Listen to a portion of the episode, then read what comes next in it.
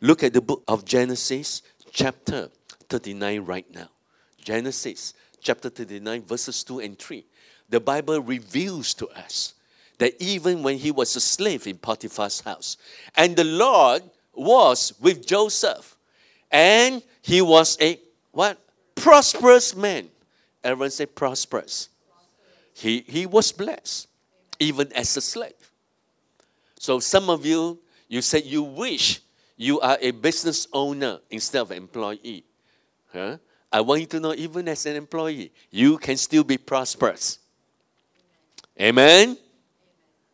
Who say only business owners are prosperous? I can show you many business owners that went bankrupted. I can show you many business owners who are so sick in the body because of their inability to manage stress. They can think they are so strong, but yet their body is full of sickness and disease. Well, in their business, they have a certain measure of okayness. Hmm? But how many know the blessing of the Lord makes us rich and he adds no sorrow with it? And even as a slave, Joseph was strong. He was full of divine health. Hallelujah. And you find that here he says, and the Lord was with Joseph, and he was a prosperous man. He was a prosperous man. Hey, wait a minute, he was still a slave. And yet he was a prosperous man, the Bible declared. You can think otherwise. Huh?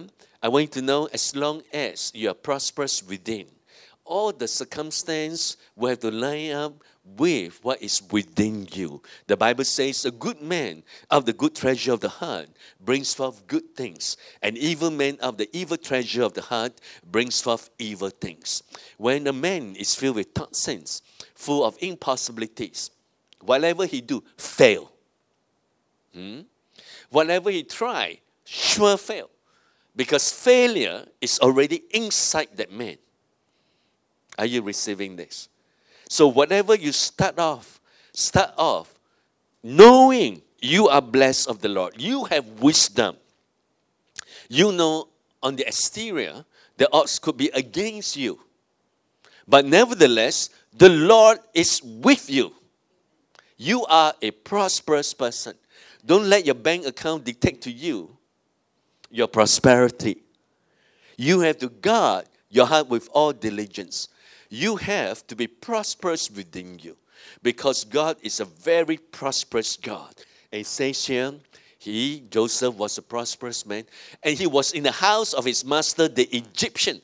And the Egyptian was paganistic. They worship all kinds of gods.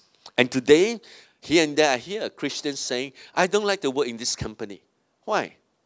Do you like the product, the service? Does it benefit that segment of the industry and society, yeah, they do. But, but boss, worship idols. What has it got to do with your job? Come on. Hello? Huh? So they use it as excuse for their non-performance.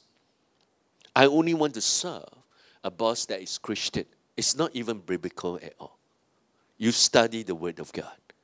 Amen. I want you to know the boss, whether he's a pagan or He cannot limit your blessings. Amen. And it says here, the house of his master, the Egyptian. In the in biblical language, Egypt represents the world. We are in the world, but we are not of this world. Are you listening? Or are you full of cares right now?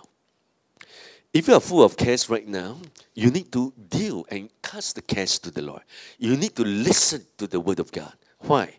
The entrance of the Word of God gives light. So you break away from the cycle of anxiety and mindless toiling. This is John Shepherd Lim of Wisdom Tabernacle. For more resources to build your life, please visit wisdomtabernacle.org.